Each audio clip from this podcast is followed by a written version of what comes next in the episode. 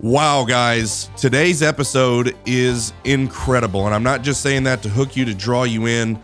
Uh, this may be the best podcast we've done yet. We have Representative Rich Wingo coming in. We talk about Alabama politics a little bit, but once again, it is just a charge about biblical masculinity. We talk about his time playing for Coach Bear Bryant, um, his life, how he got saved, uh, and we dive into the man church and the work he's doing with Rick Burgess and just hear incredible stories uh, of man answering God's call, not only to salvation, but also um, to carrying the mantle of fatherhood and loving their wives and training their children. You're not going to want to miss this. We have an incredible culture here in the state of Alabama, but our politics and public policy don't reflect the people of Alabama. Media drives culture, culture is what drives politics and public policy. Welcome, everyone, to 1819 News, the podcast. I'm Bryan Dawson, CEO of 1819 News and host of this year podcast, where we are pursuing a free and flourishing Alabama with each and every podcast we produce. So, today I've got a really exciting episode. I've got a very special guest uh, who will fit right into that theme of biblical masculinity that we've been hitting uh, podcast after podcast because that seems to uh, courage and masculinity are the great need of the hour for uh, our state. And so we're going to uh, lean right into that again. So, um, and before we jump into that, guys, I got to tell you if, if you've not subscribed to the 1819 newsletter, uh, you're definitely missing out. You want to go to the website. There's a button that says subscribe. Doesn't cost you any money. We're not going to sell your information. You go there, put your email address in, and at 5:30 every morning, uh, you're going to get the newsletter that has all the news of the day, all the opinions that matter, and all the podcasts that we've produced, so that you're not missing out on anything. So, uh, as I said, we have a very special guest in studio. If you're watching, you see him, and uh, it is one Mr. Rich Wingo. Rich, thank you so much for joining us. Bryan, thanks for having me. Absolutely. And so, um, before we jump uh, whole hard, you know, whole hog into it, tell us a little bit about. So, you are, a state representative out of Tuscaloosa. I'm a state representative for about what five more days. Five more days. Yeah. that's right. We got you on the tail end here, and it's it's um it's sad. Mike Holmes is my neighbor. He lives Uh. like few houses down. I live in Wetumpka, and seeing you know you, um, him, Andrew Sorrell is, is staying, but moving on to a different position, and so. Um, I do think there's some excitement about some of the people coming in. I know uh, Ernie Yarbrough is someone I'm really excited about coming in. Um, you know, assuming he gets elected Yeah. um, and and and others. So hopefully the you know your your absence isn't too hard you know Well. felt, but but I'm I'm sure um, from what everyone says about you, uh, you have a very strong presence and, and leadership, and when you decide to speak up about something, everyone listens. So I think that's a good compliment. Well, it you got a great neighbor. yeah, Mike is a wonderful. I mean, he is he's that guy you can put your back up against. yeah, But uh, I was always two terms. Yeah. When I took took it eight years ago, I was always committed to two term limit, self imposed. yeah, I think everybody should yeah, uh, two or three terms and get out and not make it a profession, but uh, let somebody else go. amen. I think you know.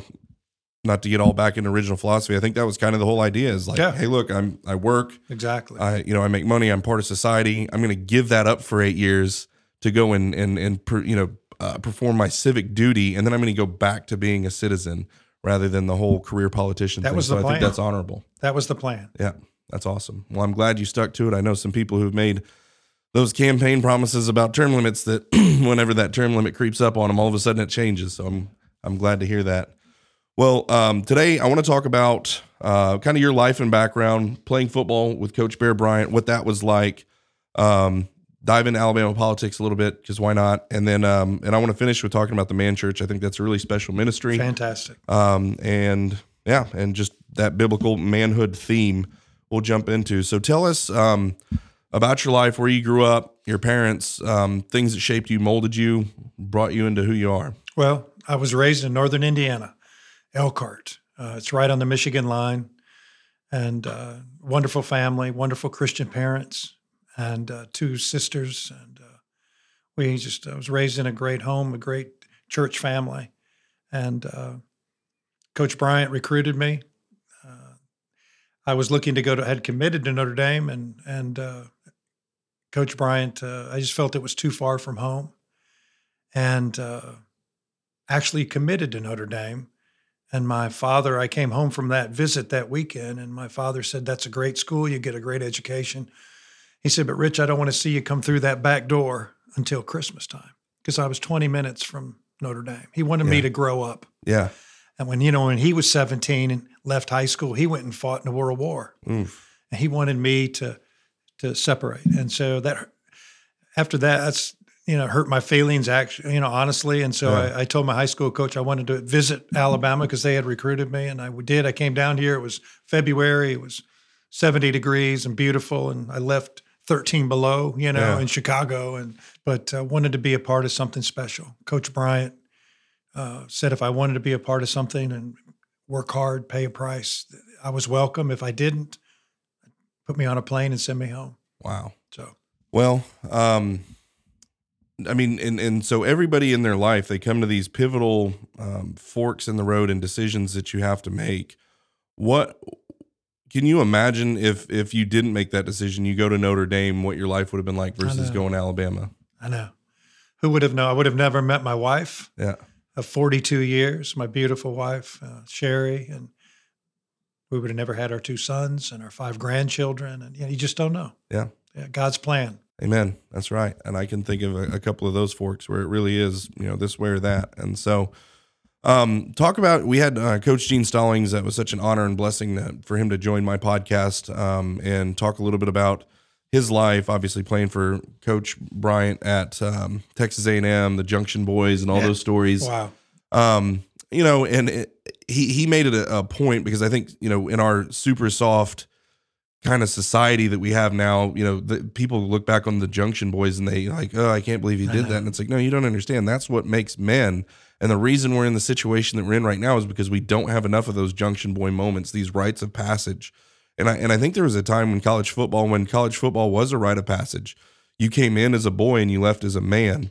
Um, you know, I'm not going to jump into whether that's happening or not now, but you know, it was it was definitely something you could see um, then. And and one of the things that uh, Coach Stallings talked about was you know Bear Bryant's gift for turning boys into men, and how many of the people that went and played for him went on to have you know be fathers, to be husbands, to be business owners, and leave a generational legacy. You know, thinking of um, you, uh, Bob Baumhower, um, John Croyle, like guys like that. And it's just, it's really amazing to see how one man can leave that much of a ripple effect. And so, talk a little bit about what it was like uh, playing for the Bear.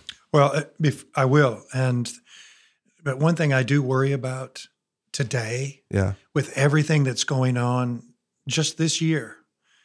You know, I couldn't imagine being a coach today with having the ability to know that if I get on this player because he desperately needs someone to tough love him hmm and make him do things that he doesn't want to do. I mean, that's what coaches do. Yeah.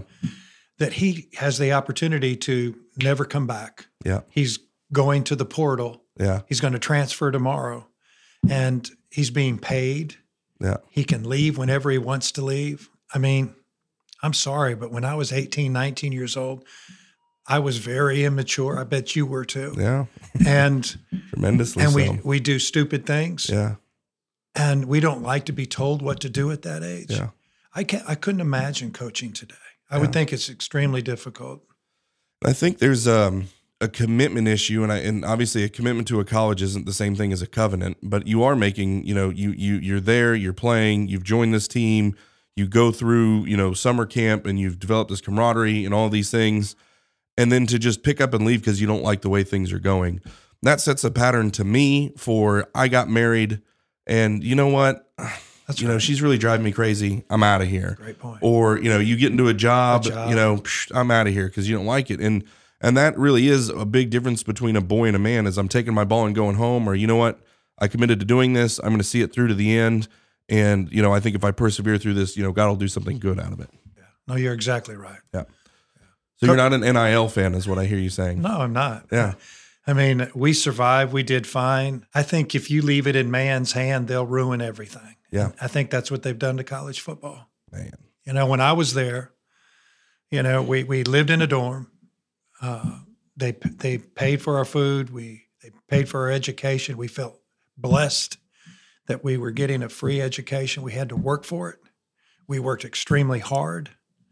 Um, there's a price to be paid, but what an honor. Amen. And today I feel like these young people feel entitled because Yep. they're made to feel entitled. Yeah. And I think it's just, I wouldn't raise my sons that way. I don't think you'd raise yours. No. And, and so why would you, you know, if you really love someone, the greatest thing, the best thing you can do is love them. And sometimes that means make them do things they don't want to do. Amen. And so uh, that's, that's sport. That's the beauty of sport. Yeah. So I hate to see what's happening. Yeah, and that was a um, Coach Stalling said, you know, look, he's like, I don't really know all that much about the NIL and all this the technicalities of it or anything. He said, but at the end of the day, when we were coaching, we paid for a young man's education, and that meant something. And they were grateful, and they worked hard for it, and they were part of a team, and there was a oneness and a unity that existed. And it wasn't about I, the player; it was about the team. Uh, and it does appear that you know the more uh, individual incentives and and freedom to leave and all those things that you're talking about, um, they don't learn that, and and that no doubt that's going to affect them in the long run. It's going to affect our society in the long run. It's, it's a shame. I hate to see it. Yeah. yeah. Well, bring us back to the days before that happened. No, that's good. I got is- off the subject. I, I love it. This is what we do. We just we talk. Yeah. So bring us back to the days before all that. What what was it like playing for the Bear? Um, you know how did how did that launch you into life? Well, Coach Bryant, I don't think liked me too much. Um, he kicked me off the team. Mm, Yeah, and that's a whole another story. yeah. But uh, one day at practice, and uh, a week before our first game, I was a starting middle linebacker, and he kicked me off the team, kicked me off the field. And uh, I met him in his office that night after practice, and he told me he thought I was a good player, he thought he was a good coach, but he just wasn't sure if he wanted me on his team. Broke my heart, crushed me. Yeah. He told me that I was satisfied and content with where I was.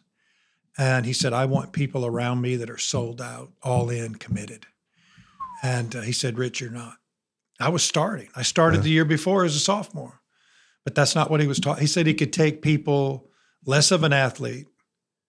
He said, I can take those guys and I can win championships with those guys because they want to get a little better every single day Wow. and uh, and he was spot on.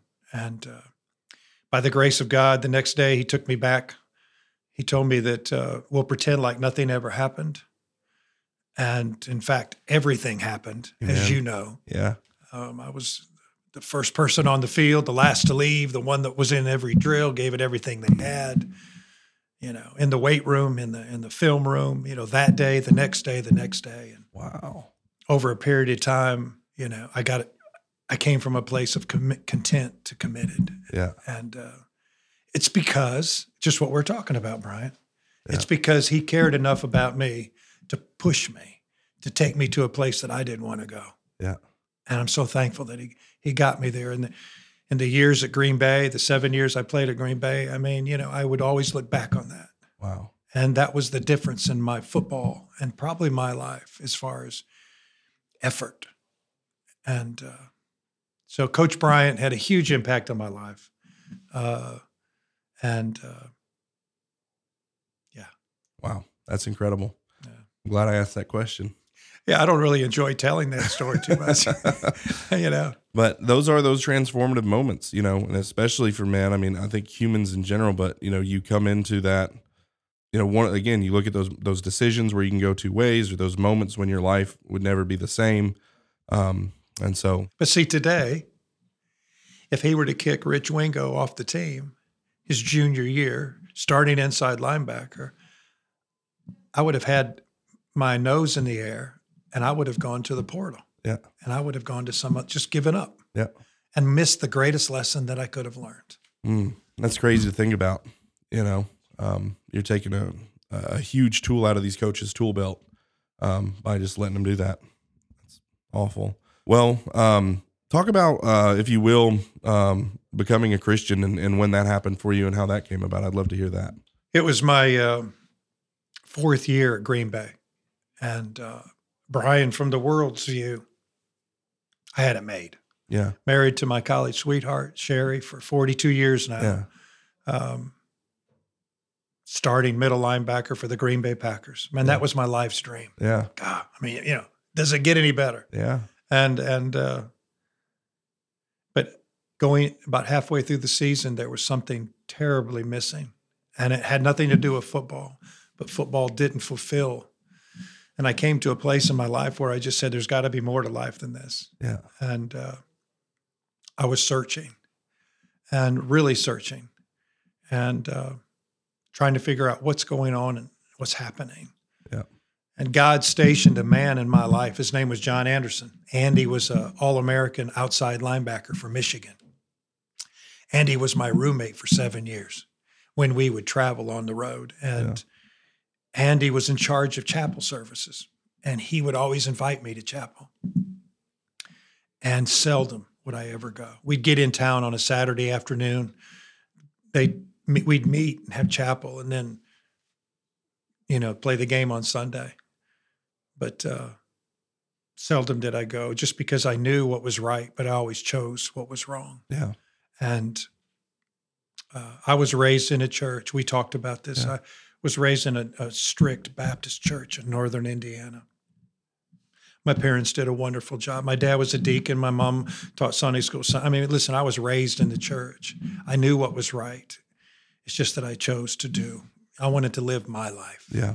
And uh, I was lost. You know, the Bible says that the evidence of your salvation is by the fruit and I was bearing no fruit. I walked the aisle. I I checked the box. I I was baptized. I checked that back when I was 12 years old, but I was I was as lost as lost could be. Yeah. And uh, Andy invited me to chapel. We were playing the New York Jets in New York, and uh, he said, "Rich, come. There's going to be a famous baseball player, New York Yankee, Hall of Famer." And so I thought, well, I'm searching. Yeah. I'll go. So I went. I don't even remember his name. I just remember one thing that he said. He said he envisioned Judgment Day being like this. And he said that he stepped through a turnstile and Jesus Christ was seated on his right and Satan was seated on his left. And he said, Almighty God, the God of Isaiah 6, Yeah. was was on this unbelievable throne. And he said it was just, he said the words I couldn't even express, I couldn't even look at. He had my attention. And he said, when it was my turn, this huge semi truck backed up. And Satan stands up, opens the tractor trailer doors, and it's packed full of computer printout paper. The truck, you know, how, remember how computer printout paper was? It was all connected Yeah. and the smallest print possible. Yeah. And he said, he said that Satan grabbed the end of it and he started reading. And he said, I, he's reading the filthiest, sickest, most perverted sin you and I have ever heard. Yeah. And, and, and, and he said in front of God, and he said in front of Jesus, who gave his life for, for this sin. And, and he said, all of a sudden, I realized that what he was reading was my sin. Wow. Those were all, that truck is packed full of my sin. And he's, and now, now he's really got my attention. And he said that, he said in front of God, and he said it just goes on and on the sins of the mind, the sins of the, the mouth, the arrogance, the flesh, the filth, the lust, the, the anger, the pain. He said it's all, and he just goes on. He's loving it. And God finally interrupts him and looks at him, and he said, What about it? And he said, Before I could just say, Father, just cast me to hell, because that's what I deserve. He said, Jesus stood up, put his hand on the Father, and said, Father, he's with me. Mm. And I remember sitting there in that New York hotel meeting room saying to myself, Jesus Christ would never stand for me. I'm a I'm a joke. I'm a liar. From the world's view, I was a good guy. Yeah. I didn't do drugs. I didn't I didn't cheat on my wife, but I would have Yeah. because I was searching. I was Yeah. going. And I couldn't wait to get out of there. I'd like to tell you I gave my life to Christ. I was too prideful, too arrogant. I didn't want my teammates to see me. Yeah. And three weeks I ran from Almighty God. And I found myself in an empty Green Bay locker room one night, the last guy there. I don't know how, I don't know why, I don't know where the managers, I don't know where the trainers were. I was just in my locker and I was just sitting there saying, I mean, I'm I'm the middle linebacker for the Green Bay, I'm the signal caller, I'm the quarterback of the team, and I could care less about the game. Yeah. And I just begged Jesus Christ. I said, Man, if you are real, come into my life, change me Mm. take control of my life. No longer am I the authority in my life that that you be the authority and then I put my Mm. faith and my trust in you and and he did. I mean, I Bryan, I was one of those guys that was radically changed. I mean, people thought I got a concussion or something. They thought I'd Yeah. lost my mind. You know, I was the talk. Did you hear about did you see you know, Yeah. I was that guy. Amen. Amen. Yeah. So That's awesome. Thank you so much for sharing that with us. thanks for giving me the opportunity. Yeah. So, um, it'll be an interesting transition here going from that very great thing to, um, you know, with you being a state representative, um, you're for the last eight years, you are all too familiar with Alabama politics. And, you know, supposedly there was a big change in 2010, you know, the Republican wave and it's going to be conservative now. And I think for a few years it might have been, I don't, I don't really know. Yeah. And, but, you know, it, it appears to me that we're, we're trailing off. And, and one of, one of the things that I always say when I'm explaining things to people is say, look, we're in Alabama and we have a Republican supermajority. And so if you watch Fox News and you see what's going on in California or Washington D.C. or you know New York, you think, "Oh my gosh, Republican supermajority, woohoo!" Um, Republicans good, Democrats bad, whatever. And that's kind of the Fox News lens as, as as I describe it. But the problem is human nature, as we were just talking about. Human nature, anytime there's unchecked power, whether it's Republican or Democrat, it's bad for the people. And so there's no Democrat Party holding the Republicans accountable. And until we came along, there was no media outlet holding the Republicans accountable. And so what you have is unchecked power. And um, unchecked power is is bad, whether it has an R or D by its name, and it's bad for the people.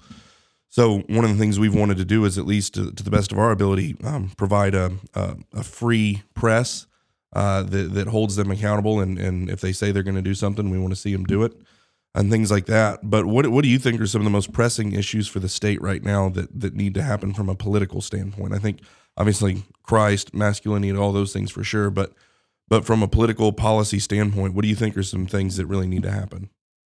Wow. First, thank you for being that voice. Yeah. Um, that's such a broad question. So, what I will tell you is what I think a better way to answer is maybe what I fear the most that, that's going to happen in this next quadrennium. Maybe is that the way to go? I'm fearful that no, this is exactly right. Yeah. I, I'm fearful that gambling uh, will, as soon as they go into session uh, in March, I think that they will have a one or two or three gambling bills. I don't see the people in the legislation uh, in the House. Um, I used to lead that charge for eight years, and I was the thorn in their flesh. I was the one that continually ki- tried to kill and eventually did kill bills and other people, but God just used me yeah. to just get in the way Yeah. long enough to uh, kill the bill. Yeah. And I think in March, I think we're going to have gambling bills coming from all over the place because it's money. Our governor supports it, which I hate that.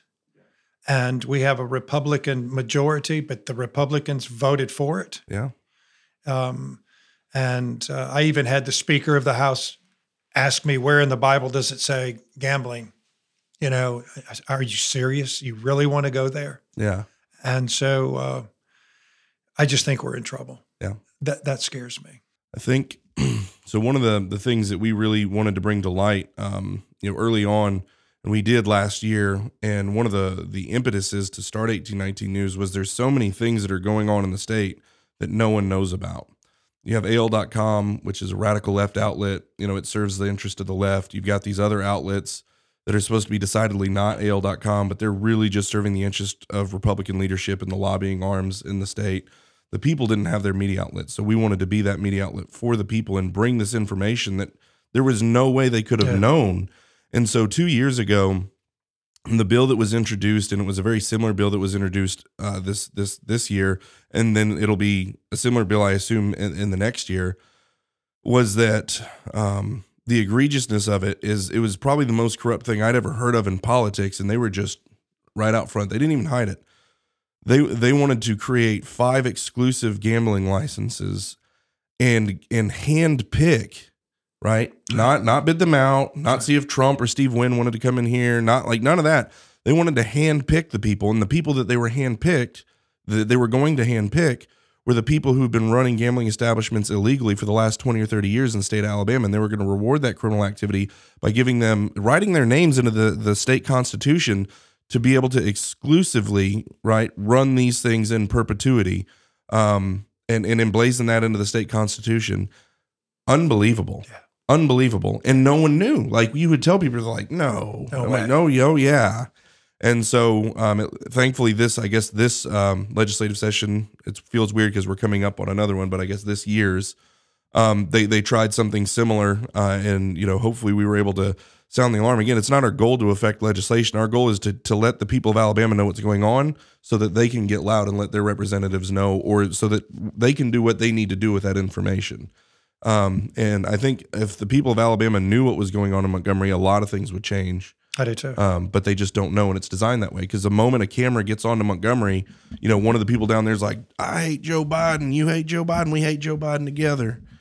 You know, Putin. That's right. It's like, no, no, no, no. What are you doing? That's right. I elected you. What are you doing? And they don't want to talk about that. And half of them don't know. yeah, Half of the legislators don't know yeah, the truth, just like you talked about. yeah, And the other half that do, the others don't believe.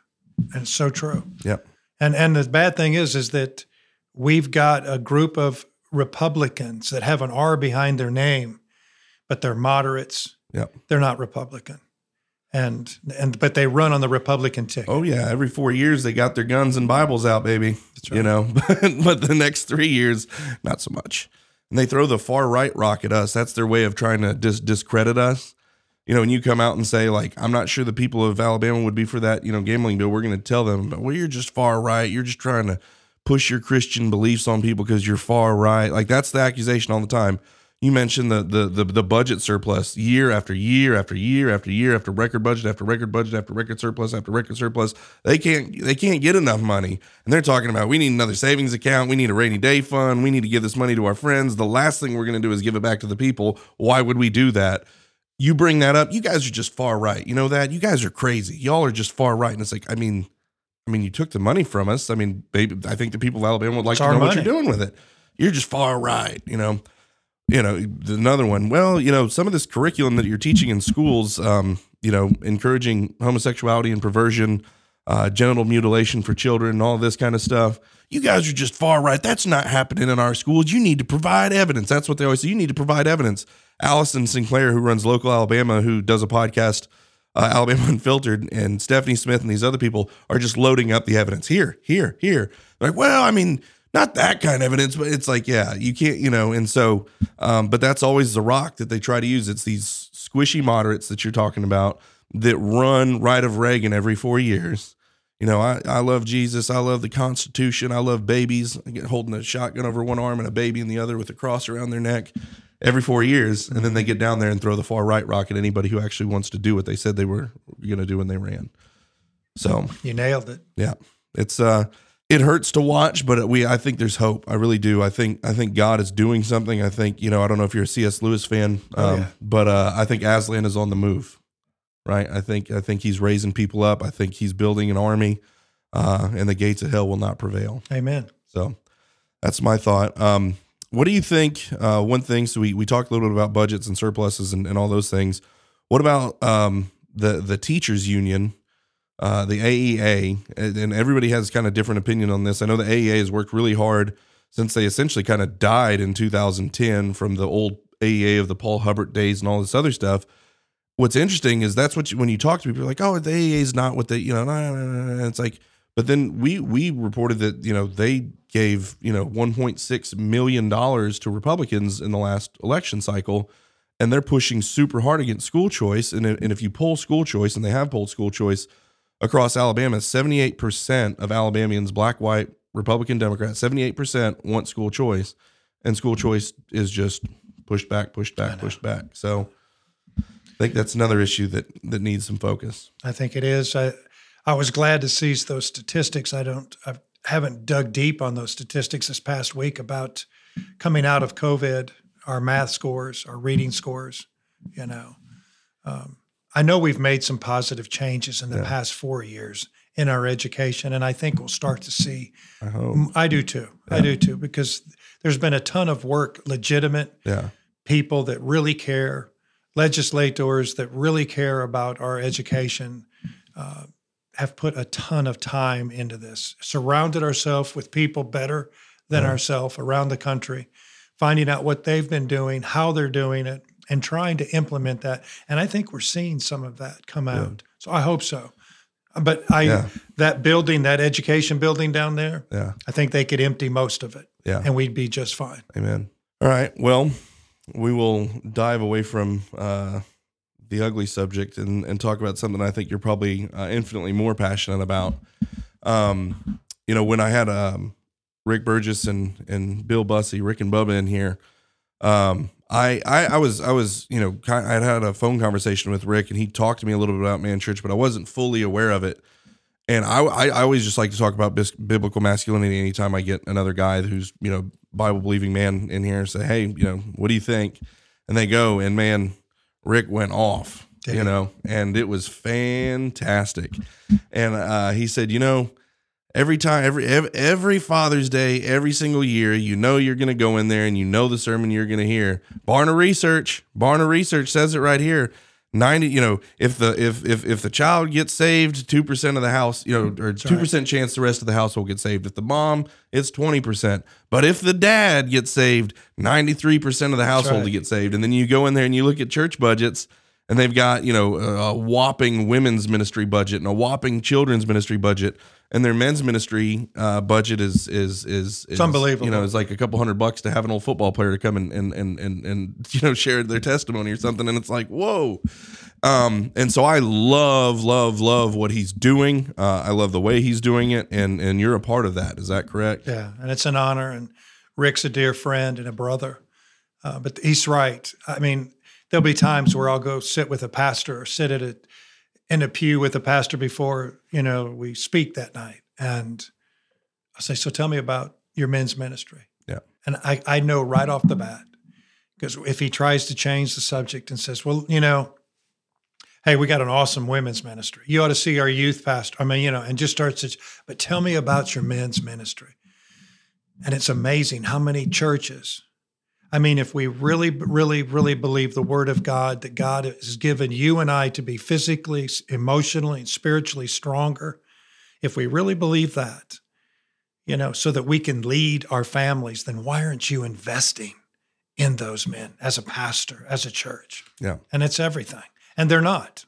and I go to a, a, much smaller church than a lot of the churches people think of when they think of the South. Um, you know, I think we have hundred or so members, 120, something like that. Maybe, maybe, maybe not even that big, but even up, you know, at times we were up to 200. But one of the, the, the radical changes we made was, you know, and, and thank God for my pastor, we're going to focus on the fathers. We're going to focus on the men. And what's been interesting is you get men to take responsibility for their household and they really step up as the chief disciple maker in their home and they understand their responsibility to provide protect and purify and by purifying you're washing your wife in the water of the word and you're training your children That's up in the nurture and admonition of the lord and you know um and and, and they really grab onto that and they feel like you know um that in, and what you begin to see is is it says in the bible you know god begins to turn the the hearts of the fathers to their children and the hearts of the children to their fathers and and and, and another thing um dr martyn lloyd-jones who's one of my favorite uh,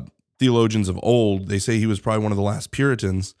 He has went out and uh, studied, or he did in his lifetime, studied like tangible, real, legitimate revivals. And you know, in in the South specifically, they talk about revivals, and it's like we're gonna have a revival on Tuesday. It's like, I mean, I don't know if you can call it like we're gonna have a revival. Like he's talking about like legitimate, measurable, Right. nation changing. God breathes His Spirit on a land, and everything has changed forever revivals and and one of the things that Martyn Lloyd-Jones said every one of those big big revivals uh, the the common denominator in all of them was uh, a high view of the sovereignty of God and men taking responsibility for their families family reformation.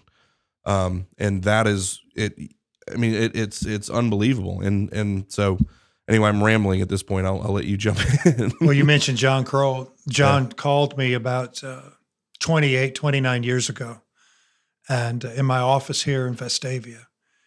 And uh, John, being John, he never introduces himself. He's just, and John's a friend and a mentor. And so he just started talking. He goes, I picked up the phone. He goes, Rich, I'm going to see Jake. Jake was my oldest son, probably seven or eight years old at the time. He said, I'm going to see Jake this Saturday, and I'm going to walk up to Jake and I'm going to say, Hey, Jake, who's the godliest man in your life? He said, Rich, what's he going to say? Is he going to say my pastor, my Sunday school teacher, my grandfather? He said, Rich, listen, if he doesn't say my dad without hesitation, he said, you're failing miserably as a father. And he slammed the phone down. That's what men desperately need.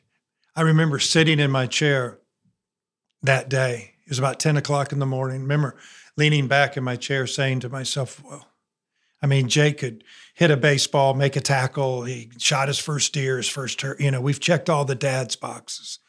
But would he say my dad without hesitation? I remember saying, how, how many temper tantrums, how many curse words, how many drinks does it take to lose your witness for Christ? And so that's what men desperately need. We, we, iron sharpens iron just as one man sharpens another. We desperately need that. Listen, Satan, Satan loves men who feel awkward about talking about Jesus.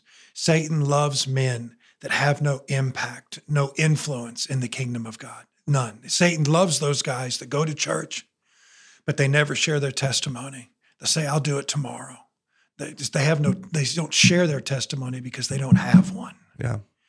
And so th- this is what Man Church is about. Man Church is a high challenge to men. Mm-hmm. It gets past all the small talk. You cut through all the crap and you get to the bottom line.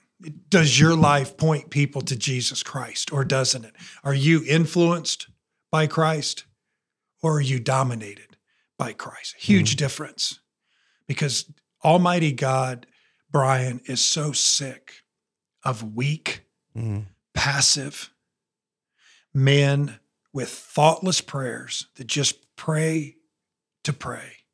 He is sick and tired of those men. And unfortunately, those are the men that he talks about, Jesus talks about in Matthew 7. And he doesn't know you. And so that's what man church is about. And it's it's a life or death thing. And and so what Rick has started is truly ordained by God. He in a humble, just a, he, he was called to do it. He he at our church, I have First Baptist Tuscaloosa. We have man church, and uh, our, the men are being fed through the curriculum of the man church. It's awesome. It's weekly, and uh, so I would encourage anybody out there, man, to get into it. It's Yeah. powerful. And how do churches? So, like, if there's a pastor listening to this and he's like, "Man, how do we get man church at my Yeah. church? What's the process?" What is it? Rick Burgess. What is it? Rickandbubba.com. RickandBubba.com. Yeah, and reach just- out to Helmsy. yeah, you can plug into Man Church right there, Yeah. and you can walk through the steps. You can call Rick, okay. you know, or you can call me. I mean, and, uh, but uh, I mean, men desperately, desperately need Christ, Amen. and especially in the South, you know, and that's one thing I've noticed since COVID is that there's not as much gray anymore. I don't know if you've noticed that. It was a curse and a blessing.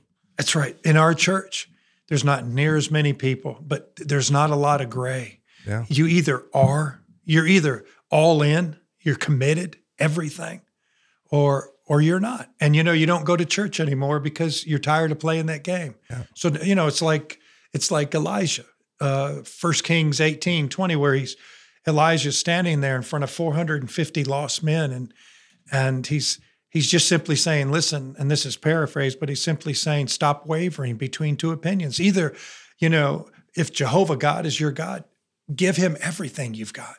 But if if the world is your God, then give the world everything you've got. But stop this nonsense of wavering one foot in church and, and one foot in the world. You know, I I lived that life. And that was a miserable life. That was a lost life. And and and Elijah challenges you and I to, to, to make a decision. Either you're all in for Jesus Christ or you're all in for the world, but stop this nonsense of playing this ridiculous game. Hmm. And, and that's what I think COVID's done to some degree. When you look in the church, those people that are in the church are there to seek God, they're there to be fed. Our church grew through COVID because we have a small church, right? And we have a small church with a faithful pastor who was unafraid of tyranny and lockdowns and fear and all the stuff. We just said no to it. Um, and people flocked to our church because they they people follow courage. And they and and then they got to hear, oh wow, this is the real preaching of the word. We expect something of our men here. This is amazing, right? And I think that's one more point I want to jump into and we can wrap up. expect more of men, not less. And I think there's this this thing that's happened in churches because you know you know, and, and Rick talked about this. Our churches are so feminized. The music we sing is effeminate. The Yeah. decorations in the buildings are Yeah. effeminate. There's like flower arrangements and all this stuff. Everything everything is meant to to to kind of draw in women, and so so men feel out of place. And because they feel out of place, like if you can get them to just come one Sunday a month, we feel like we're really winning. And it's like, no, no, no, no. The the less you expect of men, the less you will get. The more you expect of men, the more you High will challenge. get. And there exactly. And I think a lot of pastors are so worried that they're going to run off the men they do have if they bring expectations, rather than understanding the dynamic of men to rise to challenge. And and and God is is calling is challenging men. And so the the pastor just needs to be a conduit to that challenge and and raise men up. And so um I have a friend, real quick. I have Yeah. a, I have a friend, pastor in uh, West Palm Beach, and they have a community in Zimbabwe that their church has been affiliated with. They take care of the orphans, and it's just a dynamic ministry for years. It's been that way for years. People back and forth. The people of the tribe, the community in Zimbabwe, wanted to thank these people from West Palm Beach. The pastor's telling me this story, and. Uh, so they take him on a photo safari and they go out and, and they, they keep telling him, don't get too close. They- A lioness is with a cub and somebody got too close and that lion is charged. And he, and Tom told me, he said that his best friend was standing right here to his left and, then his best friend's wife was here. And he said, just out of the corner of his eye, all this is happening at one time. And he said he saw his friend take his wife and do this. And Tom thought it was funny. He was telling me this story because he thought it was funny. And then the lioness stopped and everybody, but the whole group saw what took place. And man, I- I'll never forget after him telling me, I thought, that's exactly, I mean, that's exactly what's going on with our men and our, they're taking their wives, men are taking their wives and they're as putting them as the spiritual leader to fight the spiritual battles uh, of, of they're the, the wives are the ones that are having devotions. The wives are the one that are praying at meals. The wives are the one that are getting the kids in bed and and getting them dressed on sunday man for church. The, the wives are being the leaders of that home the spiritual leaders because the men aren't doing their job. And number one i know that guy got a butt chewing that night. Yeah. but the, you know that he thought it was funny. I thought it was pathetic. That I almost threw up when you said it. The thought of it, like, wow. And um, i know man, but I think that is is a direct metaphor, and uh, in in doing that and moving our wife into that spiritual leadership role. There's a part of that where where you know it says our adversary is is is a roaring lion seeking whom he may devour, and in, in doing that, we're doing the same thing. We were built to shoulder that responsibility. And then when we take a woman who, and again, it's not to say there's anything wrong with women, we're different.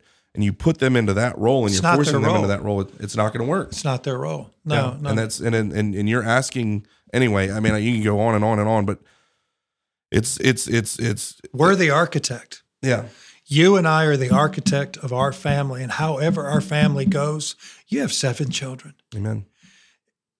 However our family goes, it's on you. Yeah. And and you can't deny it. And it's on you, good or bad. It's on you as the man. We are the architect. Own it. Amen. And men men need to be prepared to own it. And I, I'd love to tell you a story, but uh, Yeah, do we have time? Yeah, we got all the time in the world. So- if so- we're gonna going at this rate, keep going. So so Burgess, Yeah, Rick invites we we go down to Dauphin Way Baptist Church and you know right there off the interstate you Yeah. can see that big old Dauphin Way Baptist Church and in Mobile and we have a big men's conference. Rick speaking. I'm just hanging out. And and they've got some great speakers. Rick closes for the night. We got 2000 3000 men there.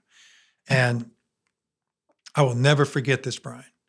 And if there's any man out there man I just and so Rick gives an invitation, and the altar fills up with men, and it's just men, hurting men.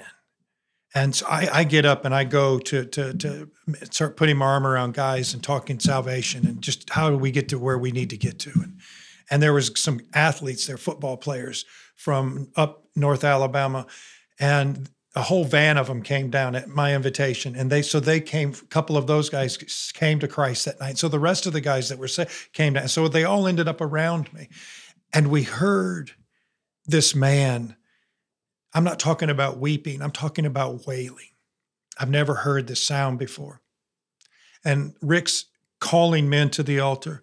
And, and so I hear this wailing, and it's so loud, and, and it, it hurts me to even think about it.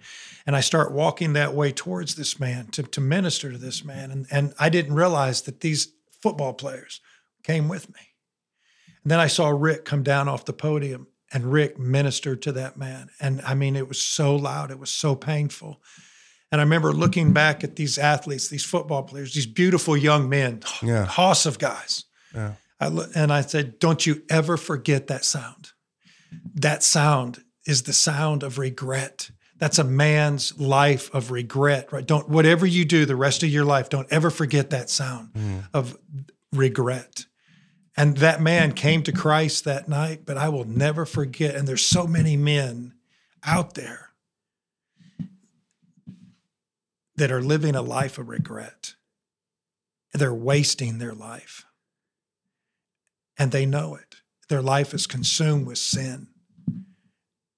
And they're just going to live and die like that guy would have, like Esau. Yeah. Esau lived a life of regret, finished on his face in, in Hebrews, weeping, crying out to God. And God, the Bible says, and God did not hear his prayer. Wow. Whew. That's powerful. Well, that's, we don't want anybody, that's why men, that's why this man church is what it is. It's because it's just getting past all Yeah. the not- what Satan wants us to get hung up on, and it's just Jesus. Yeah. Good. Well, I want to keep going, but I also think that I mean I think we've packed a whole lot for for the men listening and the people listening and even wives listening.